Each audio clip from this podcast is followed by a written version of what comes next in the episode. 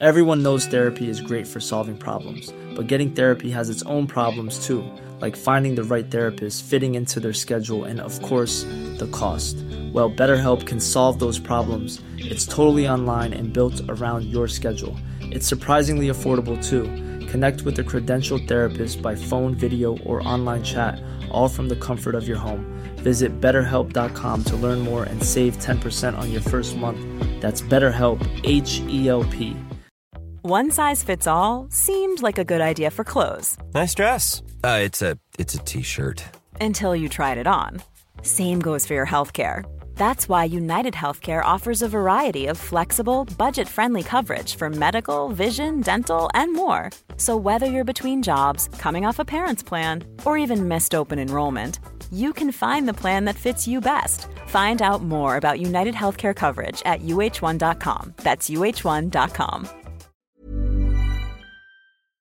Welcome to the Runner's World podcast with me, Rick Pearson. Me, Ben Hobson. And me, Jane Maguire. Today we're talking about the relationship between running and grief. Before we go into that, which is an amazing discussion actually, very powerful. Um, we've got uh, yeah um, a, cou- a couple of great interviewees for that. Um, obviously, the Olympics has happened, which is good news. It's happening. It's happening. so it's happening right right, now, there. as we speak. Uh, right now, as we speak, it's the final of the men's team gymna- gymnastics, and I don't I know love about anyone else, but I I, love love it. Oh, the gymnastics is phenomenal. It's up. It's it's just that's just people people doing mad Yeah. stuff. Yeah, they're the they're like the ultimate athletes, aren't they? It's Yeah, yeah. I'm obsessed with the like talking of today. Tom Daley with his gold. Oh, and yeah, that was good. And bloody hell, how do they do that so in sync? I know, right? Just It's they're, all of it. they're in the air.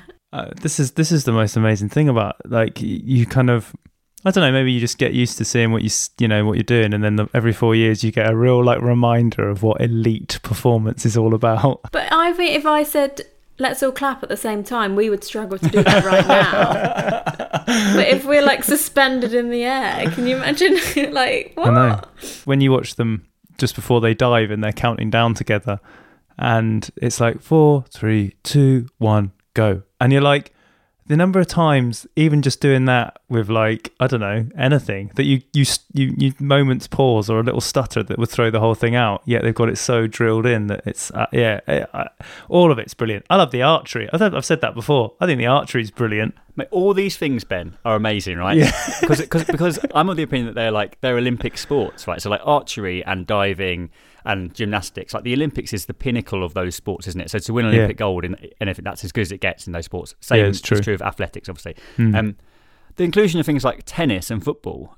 I- I'm a bit, I'm slightly like underwhelmed by it because I think actually it's not the, it's not the ultimate for these players. It's obviously important, and lots some nations take it extremely seriously. But you know, the World Cup's the ultimate thing for Yeah. for footballers, or tennis, it's it's Grand Slam. Similar, similarly, golf. You know, it's winning an Open or whatever. And I kind of think I'm not as interested in those sports as a result. I want I want the Olympics to be like the big ticket item in in someone's career. Do you know what I mean? I, I agree. Yeah. I think that the um the interesting one this year with the was the the women's road race, which I don't know if anyone saw, but like oh, the, I did see. Yeah, did see yeah. So the yeah, winner, um, uh, she she went from the get go and you know did all of her did did her math. She's an she's I mean I can't I'm, I can't remember her name now. I- She was the Austrian rider. Um, but yeah, she's she was a phenomenal rider. Went from the get go, and it turned out like it seemed that the, the Dutch team forgot that she'd kind of gone up the road and Yeah. and all this sort of stuff. Um, and that's the sort of stuff. Whereas I would agree with you. I'd say that the s- you know for cyclists and and perhaps there's different of you know the there's the Tour de France or there's the one day classics and all that sort of stuff. So maybe the Olympics isn't, but then it is treated with the respect that the the thing is. I think it's people respect the Olympics, and that's where I think that it comes in. Like if you say you've got an Olympic medal, that's whatever you're doing, that's pretty good, isn't it? yeah, yeah, yeah. That's true. That's true. It's not bad. is anyway. I Not- think, but there are these definitely these these races that, that or the, the, the disciplines that you kind of think, oh, that's not really Olympic, and then it Yeah. turns turns out it, it gives you some of the best action that you, yeah, yeah. I've I've got two questions for you both. Talking of four, three, two, one, go. Did anyone see the men's triathlon with the boat? And number two question: If if you were in the Olympics, would you get the tattoo?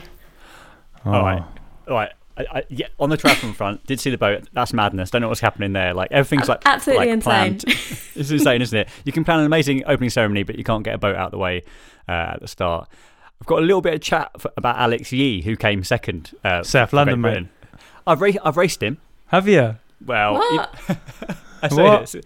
Well, you know, because running's funny like, that, isn't it? Like you can you can be on a start Do you line. mean with just someone. like in the park? No, no, there were loads of people, and, obvi- and obviously he he finished way ahead of me. But it was um it was a Surrey cross country league, which is really competitive actually. But, Yeah, um, it is. Yeah. He ran for I think and still does uh, run for Kent, who are really good. And he just turned up and wiped the floor. He was like 17 at the time, and it's like he's and uh, I was like, oh wow, who's this?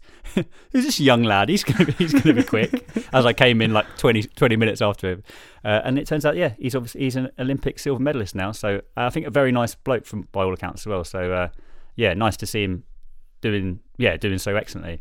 Yeah. Yeah, cross country. There you go. The bedrock.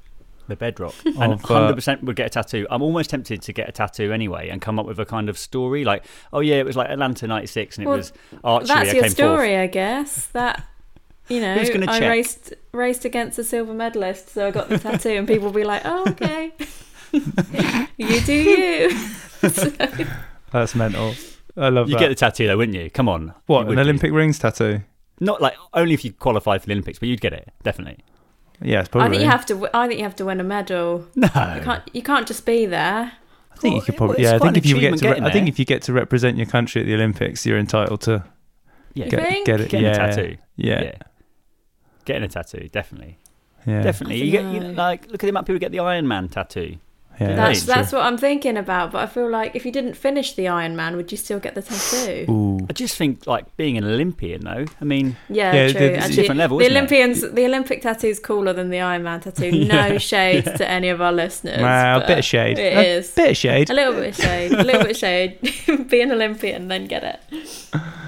Um, Yeah. I think I'd. I think I'd have to get it. But I think I'd do. I'd have to get it somewhere like really small, so people didn't ask me about it all the time. That's the thing, though, because then it's. But then you if you've got it and someone goes, "Oh, you've you've been to the Olympics," and you go like, "Yeah, I'm an Olympian." Like you know, that's well, maybe I should get one because I was a games maker. Technically, no, I was there. no, no. That's that's not how that works. Does that count, Rick? No. Does that well, count? I mean, I I love how proud you are being a games maker, and I think that's that's wonderful. And I don't doubt in some in many ways you did you did help you did help make I did the games. make the games. But Yes. I think that's I think it's a bit of a that's a little bit of a stretch from there to getting the Olympic ring tattoo, which implies that you were actually an athlete there. Are you a games maker from the 2012 Olympics? Do you have the Olympic ring tattoo? Please email us, runnersworld, podcast at runnersworld.co.uk, mainly with a picture. You know, I'm yeah, gonna, can you I'm gonna go imagine? oh, what event were you? Beach volleyball. Oh, what? I didn't see you there. Yeah, no, no. I was on security. I'm going to far say it's the only tattoo I get. I'm not getting a tattoo unless I get into the Olympics, and then I'm 100% getting a tattoo. Well, start. Tr- Rick, you've got four years. Well, Start three training. years, to be honest. Three. what Yeah. would you go for if you had to get in? You got 10 years, so let's we're going to have to rule out like aerobic sports here. No. With What, respect. what would I? What discipline would I go for if I was trying to get into the Olympics now? Mm, mm. Skateboard, Ben. Hundred percent. I don't. Th- I think that. I mean, I still. Ha- I still skateboard, but I think that my my competitive years have gone. Uh, what a shame. isn't it? Um, I don't. I didn't have any to begin with, so to to have some now would be a real surprise. Um, well, I don't know. I mean, I don't know. Think you've named I it. I think ar- I think d- d- if archery. it- Go, archery. Go, go. Archery would be sick. I'd love to do that. I think I'll just go for the one that everyone always seems to try, which is rowing. so I'll just. do Everyone What, seems to rowing? just. What as a as a what 37 year old? You're going to get in the boat? Are you? Mate, thank you very much. Who are you, James Cracknell? Yeah, exactly. Thir- also, not thirty-seven. Older than that. So that's- Come on, So now, you've got to do a sitting one. You've got to do like you've got, It's you've got sitting you're down. on a shooting event. It's a shooting event. I'm Ben, sitting- sit down. I'm sitting down. That's rowing. You sit down. Ben, mate, come on, come Fine. on. Uh, well, no, because I've got my right eye's not very. I have a bad eye, so shooting's out the mix. I can't. Ben, you sound about fifty-five. I know. I've got. Uh, had, I've had a bad eye since I was a He's, going, baby. he's getting in the so- boat. Don't slag him off. He's getting in the boat. A bad eye since I I'm, was a not, child. I'm so- not the one telling him to sit down. Yeah, I know. That was a bit. All right, judo. I'm going to go judo. Judo. Jane, what? But you've actually still got a chance. You're you're in your mid Uh, twenties. yeah, I've still got a chance. Um, well, actually, as we established the other day, Rick, my fitness age is 22. So Oh right, yeah. I've the got- Garmin, I've, the Garmin know, told you. According to my Garmin, I'm 22 still, so I'm holding on to that for the next two years. Dressage, Um, I Jane. don't dressage. Yeah, you know, I did horse riding as a kid. Did, Oh, yeah. I wouldn't. Yeah, maybe I'd go that. But then who knows what's coming? Maybe in like four years' time. All the like, sports will be in know, there. Dog agility. Maybe I'll be one of those people. like on do you reckon that Crofts Crufts is probably your gateway into the Olympics? So if you win Crufts, gateway drug, wouldn't it? Yeah. Win win Crufts and then go to the Olympics for Canicross, which will probably be an Olympic sport by that point. okay. I'll. I'll. You know, I'll I'll start start practicing now, and then if it's not in there in four years, I'll have to go for dressage. Okay, Rick, what are you doing? Okay. I'm, I'm going in the boat with you, mate. We'll be in the two. Yes. we'll be in the two man boat. Coxless, coxless pair. Coxless pair. See you in uh, Melbourne, 2032. Yeah, I think we're perfectly well balanced in terms of size and ability and, and all that. There definitely won't be a big heavy end of the boat and a not so Yeah. heavy end of the boat. It'd be great. Okay, good. Yeah, it's perfect. Well, we're- we're pinballing around subjects here because uh, there was a certain amount of levity uh, around your um, your bid for the the Olympic boat. Um, but obviously, the, the the main the main subject this week is um is much more serious, and it's based on um an article that's come out in the latest issue of Runner's World. So it's probably just coming out. Um, and it's yeah, it's about uh, the relationship between running and, and grieving. Basically, people who have used running as a way to to deal with the grieving process. And we've got Eliza Flynn who uh, absolutely did that, and we've got Dr. John Wilson as well, who's kind of offering the kind of academic and theoretical side to why running can help uh, deal with with bereavement. Um, so I think we should probably we should probably get him on. Guest of the week. Here in the studio. Guest of the week. Sometimes on the phone. Could be an athlete. Could be a physio or a complete unknown.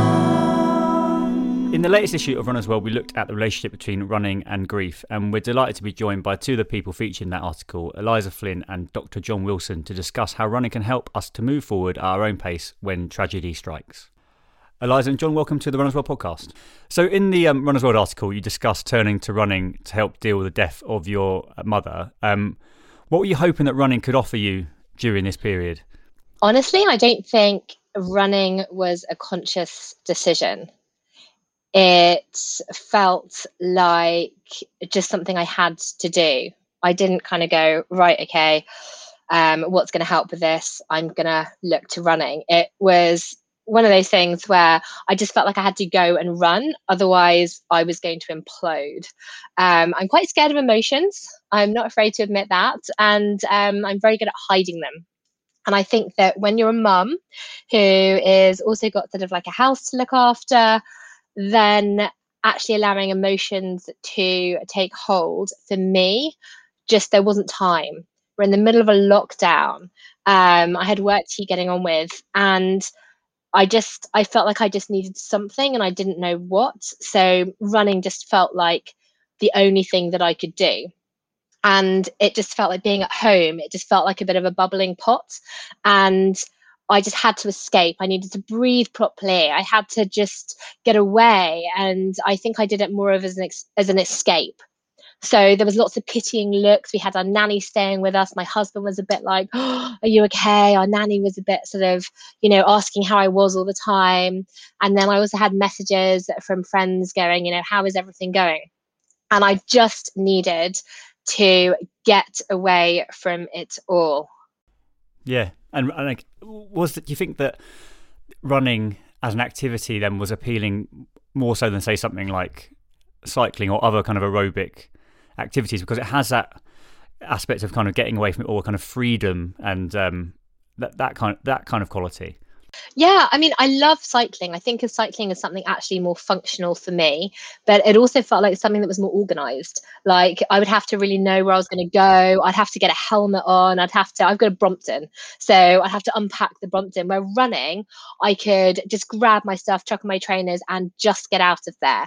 And I've got some running routes near me that I'm quite comfortable with. So it felt like I couldn't really get very lost, even if I set off with no um, specific path and I felt comfortable with it. And for me, there was a bit of a comfort zone. And I think running was one of those things where I'm not necessarily a competent runner. I don't necessarily run fast, I don't necessarily run long distances. And it meant that running, I could easily get out of breath. I felt like there was almost some weird kind of sadistic thing where I wanted the running to hurt, to feel a bit exhausted, to feel like I'm pushing myself, to almost just numb everything else and kind of get everything else out of my mind. And for me, that that was running. Cycling, I just didn't have that with. I didn't feel like, especially in London, I could cycle really, really fast and be comfortable with it.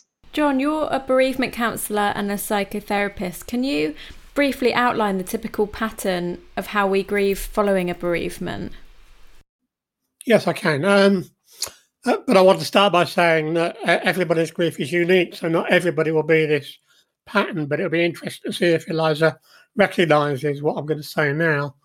Um, most people initially um, have a kind of a really acute pain of grief, and that's in the first uh, few hours when they get the news, or um, but not everybody does. Sometimes people go to kind of a numbness straight away.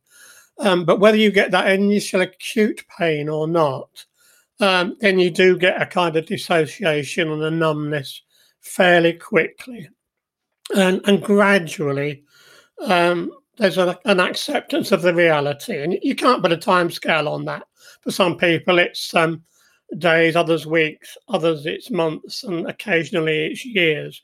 But um, you go from that um, numbness to gradually accepting the reality.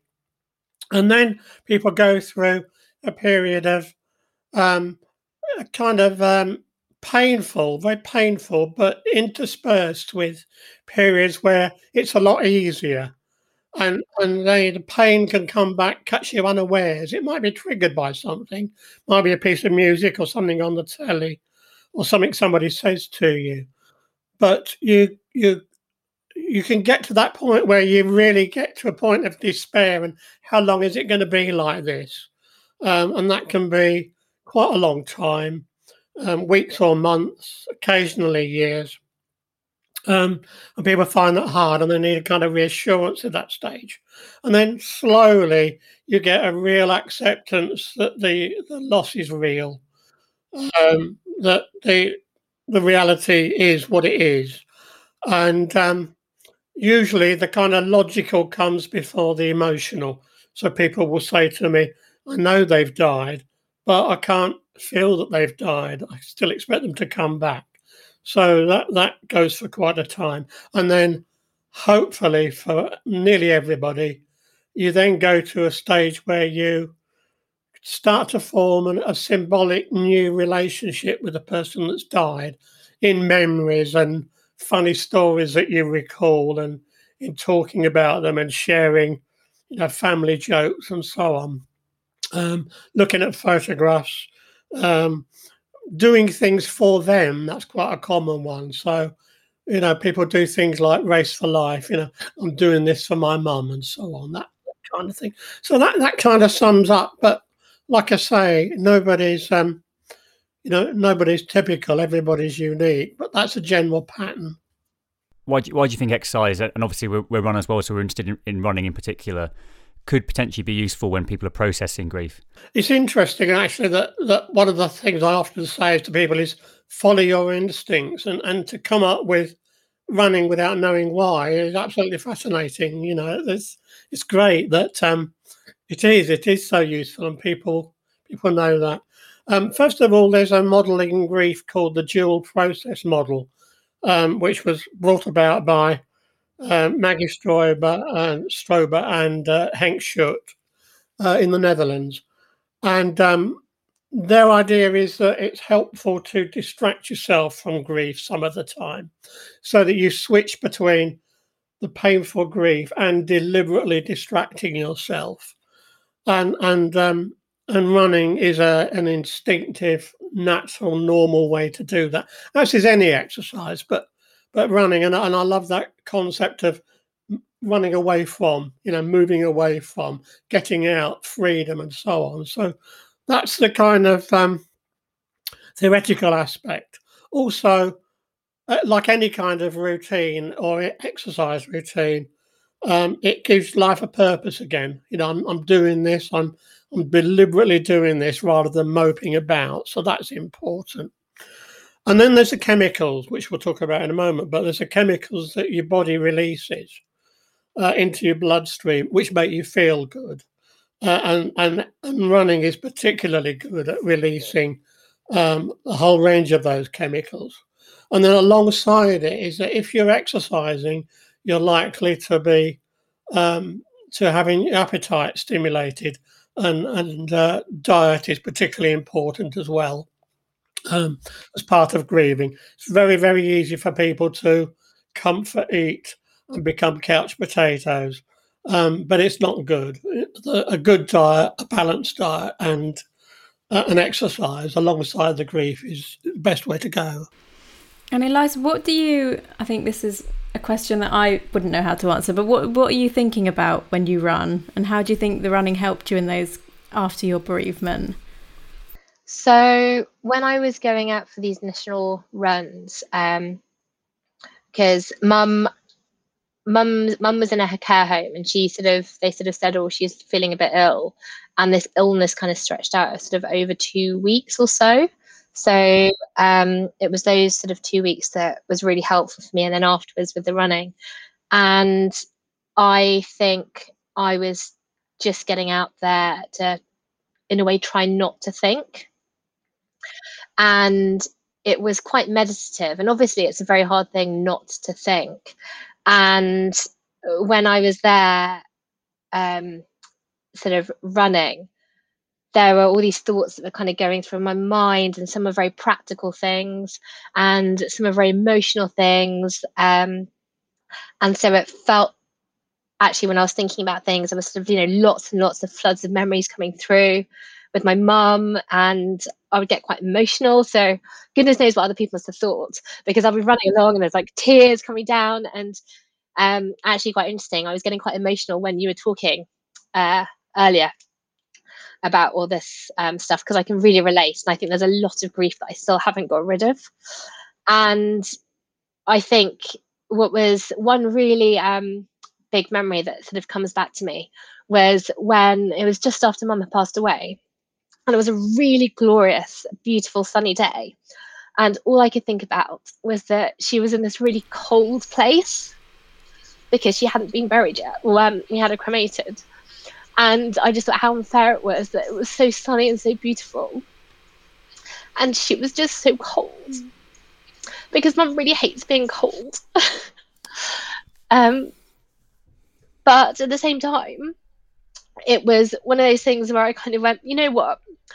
Mum would be like, enjoy the sunshine. It felt like actually almost a positive thing as well. That I was running along and going, this is actually the most amazing feeling ever to be running and to have the sun down on my face and I need, just need to make the most of it. So it was really sad, but then also it was quite a good learning point, I think, for me. for mindset. Mm-hmm. Yeah. Apologies for no. no, it's really it's incredibly moving to hear you talk about that. I'm not very good at crying, so I'm not a, sort of a natural crier, so I don't often cry.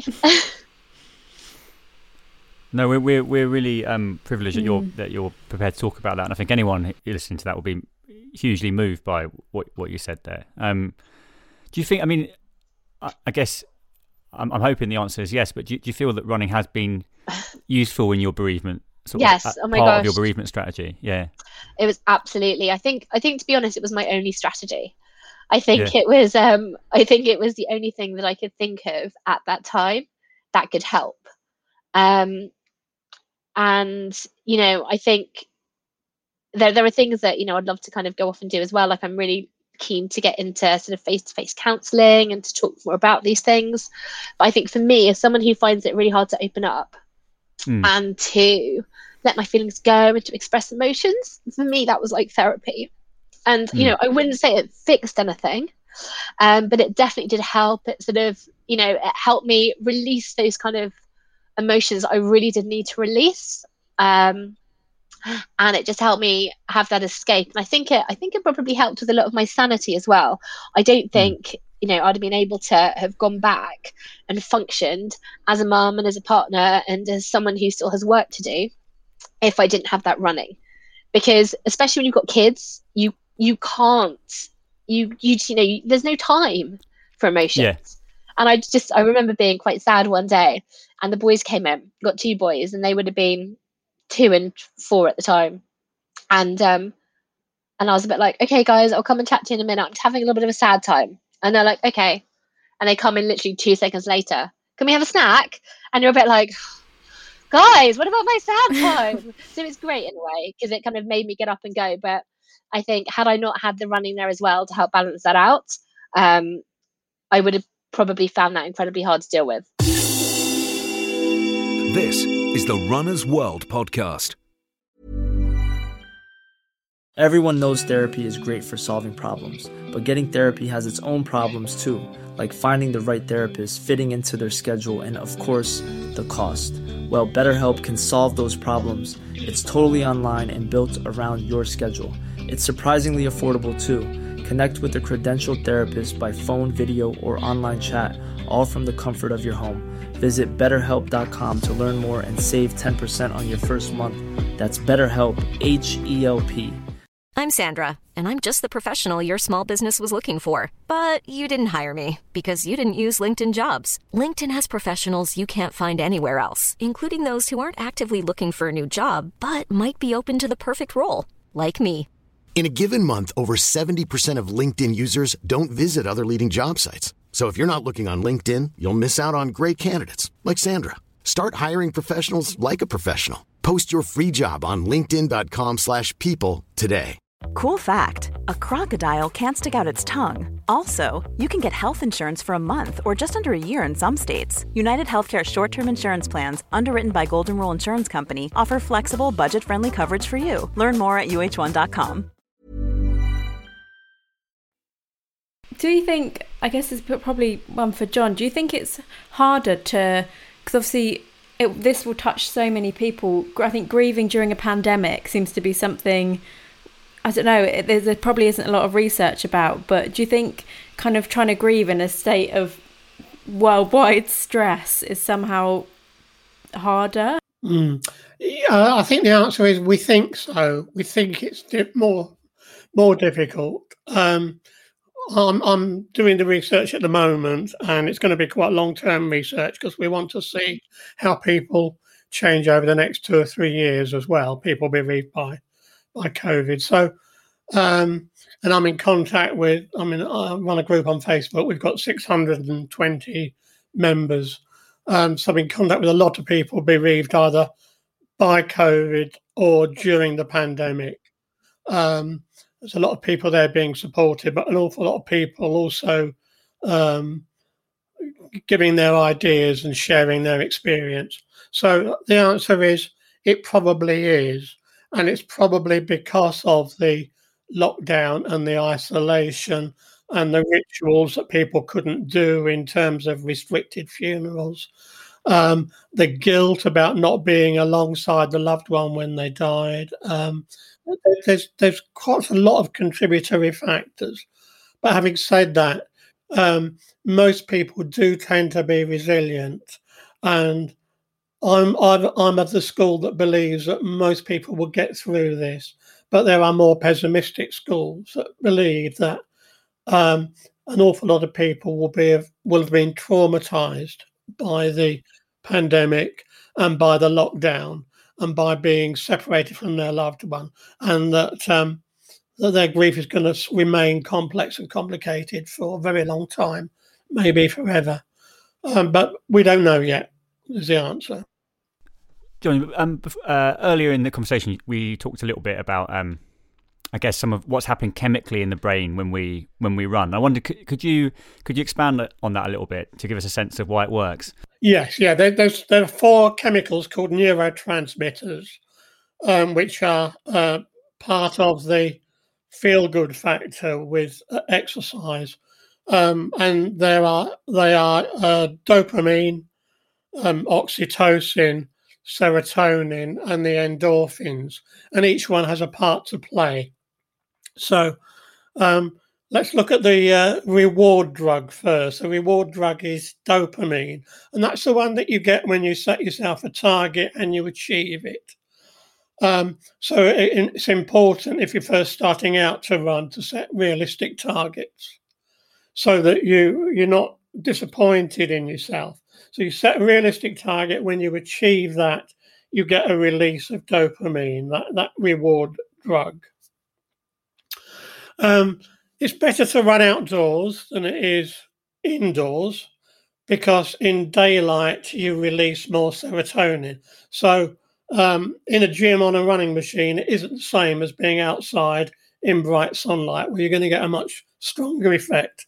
And also, if you accompany your um, your outdoor running with a good diet, uh, then you release a chemical uh, called tryptophan into your bloodstream, which serotonin uh, uses to make itself. Um, so things like eggs, dairy products, um, and fish are good for so for making tryptophan. And if you're a vegan or vegetarian, then nuts, um, whole grains, uh, beans, and bananas are good for uh, producing tryptophan, which makes serotonin. Um, oxytocin is often called the love drug. It's the one that you release when you're with somebody that you love or with a pet that you love. Um, so that if you look at your dog and stroke your dog or your cat, then you release oxytocin into your bloodstream, and in turn, the dog releases oxytocin into its bloodstream. I don't know about cats. I suspect they do, but um, I'm a cat person, and I think my cat enjoys the oxytocin from being stroked. But but dogs definitely do. There's been lots of research on that. Um, when a dog gazes back at you lovingly, it's releasing oxytocin, which is why it gazes back at you. And if you gaze back at the dog, then that constant eye eye gaze is putting your oxytocin levels up. So if you run with friends, with people that you like, if you run in a group, then you're going to release oxytocin as well as the other stuff. Um, players of team games, football teams, rugby teams, um, release oxytocin while they're playing. Um, I suspect music. I'm a musician. I, I, suspect musicians do as well. Release oxytocin when they're making music, and then the um, the pain barrier drug, the endorphins, the body's natural opiates.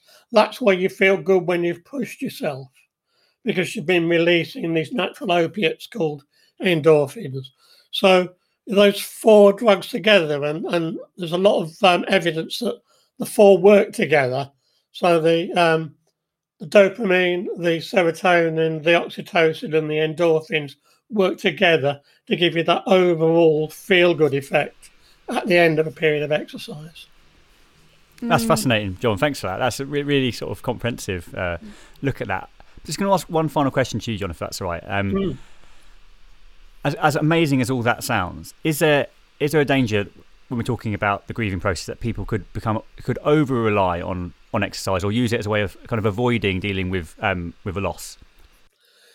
It's a good question. The answer is it's it is a risk. I think that most people can see it coming. Um, and maybe Eliza could answer this because it it it it may. I'm I'm pretty sure that she will be aware of the danger of distracting yourself too much. And if you run in a group and it's quite clear that you um, remain in distress over a long period of time, it's useful for friends to say to you, Are you sure you don't need some extra help? But most people do know instinctively. And that dual process model, that time when you spend um, distracting yourself and other times when you're facing your grief, um, means that you're going to avoid that. And, and, and also, I think it's so important that Eliza said that when she was running, she was aware that, um, you know, actually filled up with tears. It was a safe place to be upset as well. So I think it's really unlikely for just about everybody.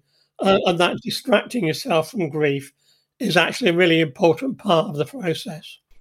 What, what would you say, Eliza? Do you, do you think that's yeah that you would you would sense if you were use, if you were kind of exercising too much? Um, yeah, I think I, I don't think that's in my nature to exercise yeah. too much. I don't think I'm right. that kind of a person. Um, yeah. I think mainly because I don't necessarily get the chance to mm. um, or I don't I don't make the chance to.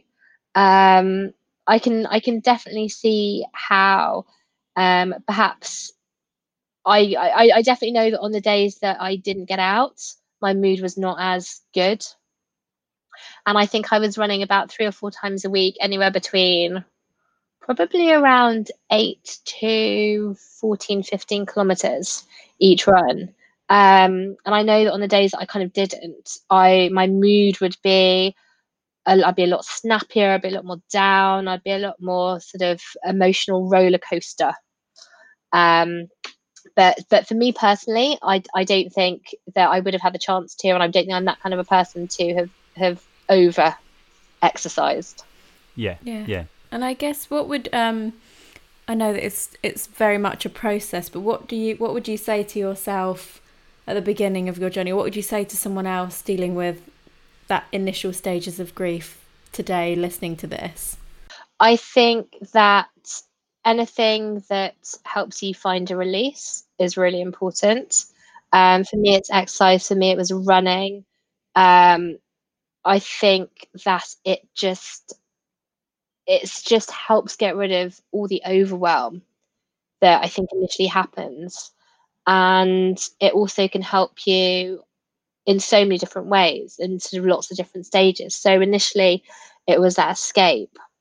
There was also that kind of rumination and meditation, and the fact that you could start processing some of the thoughts and what it means, and it brings up memories, and they're not necessarily, you know, they're not bad memories. There's you know some great memories in there, and it actually just helps you get some emotions out there, especially if you're not very good or at talking to other people about stuff. We're not very good at accepting shoulders to cry on.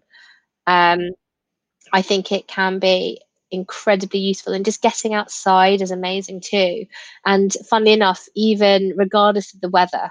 So I think I ran during rain, I ran during sun, I ran during cold days, and they were all quite restorative um, in lots of different ways. Um, one thing that I, I would say though is that I do remember there were some runs that I was actually quite scared of my emotions and it made me quite angry. And there was part of me that felt like I could potentially be slightly reckless with my running. So there'll be times I'll be running and I'll be a bit just like, what would happen if I just ran straight across the road without looking? So there was this really, it, was, you know, it's quite terrifying for me and I didn't do it, but there were these sort of very sort of short moments of thoughts where that kind of came into my head.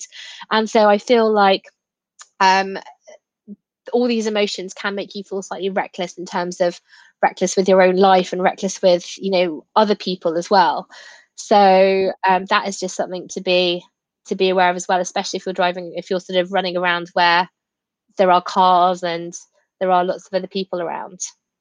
But I, yeah I, I, I don't think it's necessarily the the be all and end all for things but for me it was a really really good starting point and i'm still on that grief journey. I feel like i've only just scratched it and i've got a lot i've got a lot longer journey to go but i definitely know that running is going to be part of it. Running has definitely been a constant throughout the whole of it John, I'm interested because as a bereavement counsellor, you've obviously spoken with, with lots of people um, on a range of issues um, that, that, are similar to this, I guess. Um, what, what would what would your advice be to someone who's perhaps kind of early on in the in the grieving process? What what would you say to them? I always say exactly the same thing, Rick. I always say follow your instincts um, because instincts are the way that has got people through grief since we became a species. You know, four million years or so, we've been uh, we've been grieving as a, as a hominid.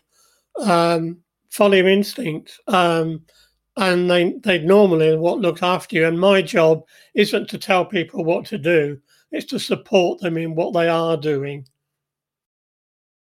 That's great, Eliza and John. Thanks so much for making the time to speak with us on the Runner's World podcast. It was Thank you for having me. Uh, no, it's absolutely great, and really, really appreciate you speaking so honestly about um, about grief. And hope, and I'm, I'm, sure a lot of people listening will, will have got lots from that. So, thanks so much. If you've listened to this podcast and you want to find some extra help dealing with bereavement, there's a few places to check out. Um, Cruse Bereavement Care is a support organisation with dedicated helpline staffed by trained counsellors. There's Young Minds, which is de- designed to help young people experiencing loss, and of course, the Samaritans, which organises support groups to help those who've been bereaved by suicide. So that brings us to the end of this week's Runner's World podcast. Thanks very much to our guests, Eliza Flynn and Dr. John Wilson, and to you, of course, for listening. Please subscribe to Runner's World magazine. It's the best running magazine out there, and you will never regret that decision. Uh, you can get three issues for just £5 at the moment. Just head to hearstmagazines.co.uk slash Runners World podcast to get this exclusive listener offer. You can listen to the Runner's World podcast on Acast, iTunes, and all your favourite podcast apps. Just search Runner's World UK and click subscribe. Thanks for listening, and we'll see you again next week. Even when we're on a budget, we still deserve nice things. Quince is a place to scoop up stunning high end goods for 50 to 80% less than similar brands. They have buttery soft cashmere sweaters starting at $50, luxurious Italian leather bags, and so much more. Plus, Quince only works with factories that use safe, ethical, and responsible manufacturing. Get the high-end goods you'll love without the high price tag with Quince. Go to quince.com/style for free shipping and 365-day returns. Imagine the softest sheets you've ever felt. Now imagine them getting even softer over time. That's what you'll feel with Boll and Branch's organic cotton sheets. In a recent customer survey, 96% replied that Boll and Branch sheets get softer with every wash. Start getting your best night's sleep in these sheets that get softer and softer for years to come. Try their sheets with a 30-night guarantee. Plus, get 15% off your first order at bollandbranch.com. Code BUTTERY. Exclusions apply. See site for details. Mom deserves the best, and there's no better place to shop for Mother's Day than Whole Foods Market. They're your destination for unbeatable savings, from premium gifts to show-stopping flowers and irresistible desserts. Start by saving 33% with Prime on all body care and candles. Then get a 15-stem bunch of tulips for just $9.99 each with Prime. Round out Mom's menu with festive rosé, irresistible berry chantilly cake, and more special treats. Come celebrate Mother's Day at Whole Foods Market.